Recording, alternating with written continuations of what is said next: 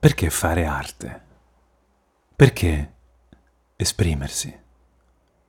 È una domanda che non mi pongo spesso, ma ogni volta che lo faccio sono costretto a vedere le mie fragilità. Le prime risposte, che non è detto che siano quelle giuste, sono che lo faccio per un appagamento personale, per esistere, per essere riconosciuto, essere amato. Spesso si dice che gli artisti, gli attori soprattutto, siano vanesi, narcisisti, spinti solo dal desiderio di apparire. Ma è davvero così? Forse no. Almeno non tutti. Io ho capito che lo faccio per vivere e per sopravvivere, per affrontare meglio quelle difficoltà che emergono durante la vita con strumenti di consapevolezza diversi, più intimi, profondi, naturali. L'arte non solo affila tali strumenti, ma ne genera di nuovi. Recitare, per esempio, mi fa vivere dimensioni che altrimenti non conoscerei, la vita di un altro. Scrivere mi permette di indagare su di me, sul mio stato, sulla mia vita. In entrambi i casi si tratta di sublimazione.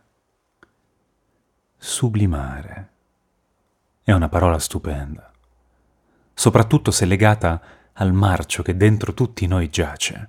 Come diceva De André, dal diamante non nasce niente, dal letame nascono i fior.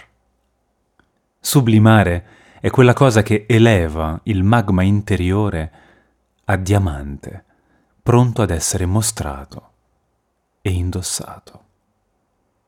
Certo, quanto più piace quel diamante, quanto più ritorno economico l'artista avrà dal suo operato, non nego che sia importante.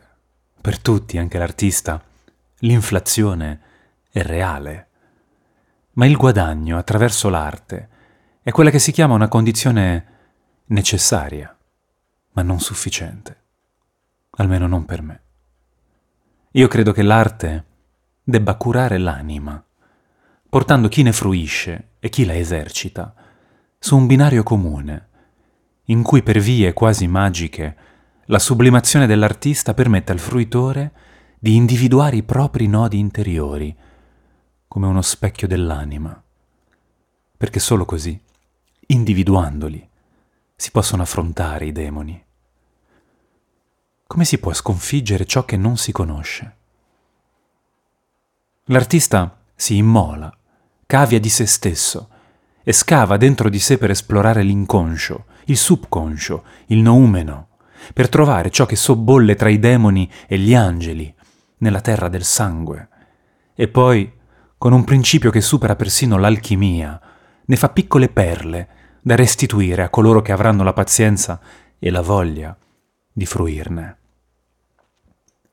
Questo principio di ricerca, che nulla ha a che fare con la consapevolezza meditativa del conoscersi, ma più con la potente esperienza dell'affrontarsi e del plasmare con le proprie proiezioni qualcosa di manifesto, di vero, questo processo è necessario. Questo processo, per me, è arte. Il resto, come direbbe qualcuno, sono solo canzonette. Alla prossima pagina.